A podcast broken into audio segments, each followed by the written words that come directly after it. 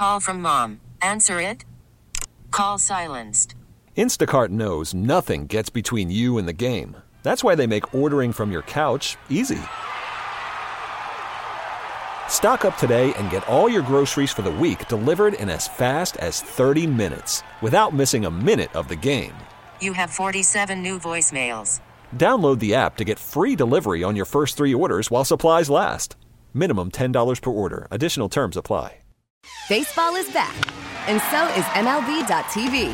Watch every out of market regular season game on your favorite streaming devices, anywhere, anytime, all season long. Follow the action live or on demand. Track four games at once with multi view mode and catch up with in game highlights. Plus, original programs, minor league broadcasts, and local pre and post game shows. Go to MLB.tv to start your free trial today. Blackout and other restrictions apply. Major League Baseball trademarks used with permission. That brings us to his honor, Mayor Eric Adams, who has offered to come on with us live to address this and other matters that are on his plate. Good evening and happy holidays, sir. Thank you very much. Great speaking with you. Yes, sir. Mayor, uh, Brother Mayor, you have been running with so much on the front burner here in the city, and we appreciate you taking a minute to give us some time. I know your time is limited. You got that uh, menorah lighting, I think I saw on your schedule in Battery Park later this hour. So let's get right on into it. First of all, you heard the buildings department giving the okay for folks to move back into the wing of that building that didn't collapse. Your thoughts on that, Sarah, and particularly for people who say, no thanks, we're not moving back into that place. Well, uh, if the building department uh, g- gave an indication that people can move back in, is because they did their due diligence. And uh, really, we need to take our hats off to the first responders. They responded in less than two minutes to that collapse. The fire department, the DOB, the New York City Police Department, and NYCEM, they were able to remove all of the collapsed items and determined that no one was uh, beneath any of the debris. And just thank God no one was hurt. And now they're going to do a thorough investigation to find out exactly what happened. Yeah, human nature now. Let's put on that hat. Mayor, you know me, and you know I'm probably going to ask would you, Mayor Adams, move back in with part of the building hanging on by a thread? Uh, uh, yes, I was up there and I, I, saw exactly what happened on the corner of the building. Uh, it's it's a double-sided building from what I was able to observe, and the side that was not impact uh, appears to be uh, sturdy. And I, I, I, have a lot of confidence in the Department of Buildings uh, that if they went there and did an, a review and stated that it was okay to move back in, people could feel assured that it is okay. Okay, they're going to demolish the compromise part of that building building. How do you do that without compromising the rest of it? Again, I guess, like you said, they know what they're doing. Yeah, one thing you can be sure of, uh, that part of the my college courses I failed, so I won't be able to tell you how these engineers figure it out. They're better than I am. Okay, on to other matters now. The budget, and already you're hearing from some city agencies saying this is off the table. We can't cut critical services with one person throwing it in your face. A comment to the effect, "If you don't educate, you will incarcerate." Can we assume that was ahead of the migrant crisis that's in front of you now? And I, you know, I firmly believe that uh, not only if you don't educate, you'll incarcerate, but also the prerequisite to our prosperity is public safety. And we have reached a level of challenges that I have not seen since the 60s. Uh, during the time of the great economic challenges we were, we were facing. And many New, York, New Yorkers are angry, and I'm angry.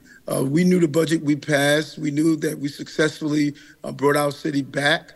Uh, crime is down, jobs are at an all-time high, and we were really thriving as as a city. And we got this national problem uh, that the federal government refused to take on its responsibility of making sure that it's properly funded. This should not be coming on the backs of taxpayers.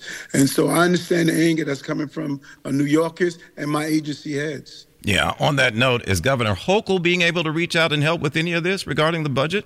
Uh, a tax uh, increase? Are we looking at that, or maybe layoffs in the cards?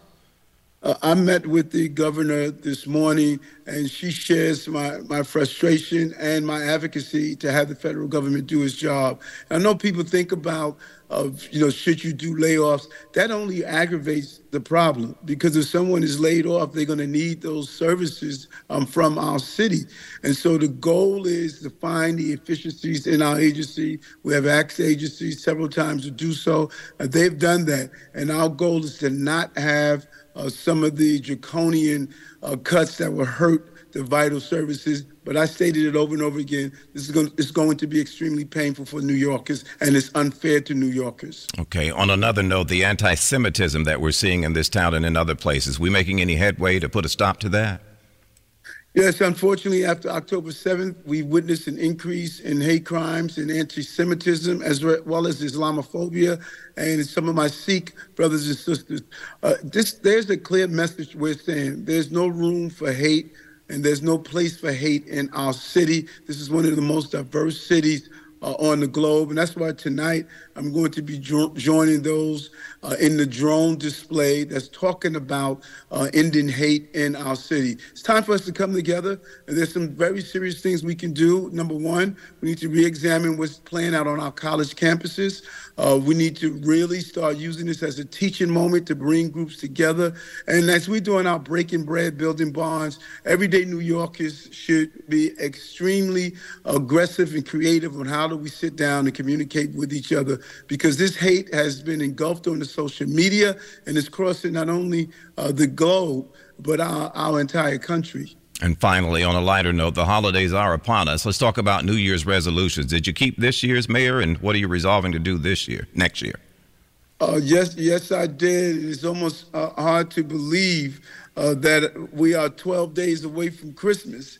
Uh, I, it was it was my desire to uh, you know you know spend some self care time more, and I I did that, and to try to get as much reading in as possible, and I was able to do that. And so resolutions are important to start the new year, and I wish everyone uh, identify a resolution that's going to help them get through the the of the challenging times that we, we are facing. And I wish everyone a happy holiday and a wonderful new year. So you know me, and you know I got to take a shot at you. You still eating those bean sprouts, brother?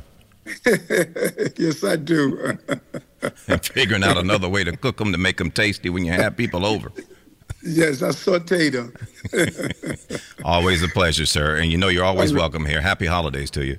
You too. Take care. We get it. Attention spans just aren't what they used to be heads in social media and eyes on Netflix. But what do people do with their ears? Well, for one, they're listening to audio. Americans spend 4.4 hours with audio every day. Oh, and you want the proof? Well, you just sat through this ad that's now approaching 30 seconds. What could you say to a potential customer in 30 seconds? Let Audacy put together a media plan tailor made for your unique marketing needs. Advertise with Audacy. Visit ads.audacy.com.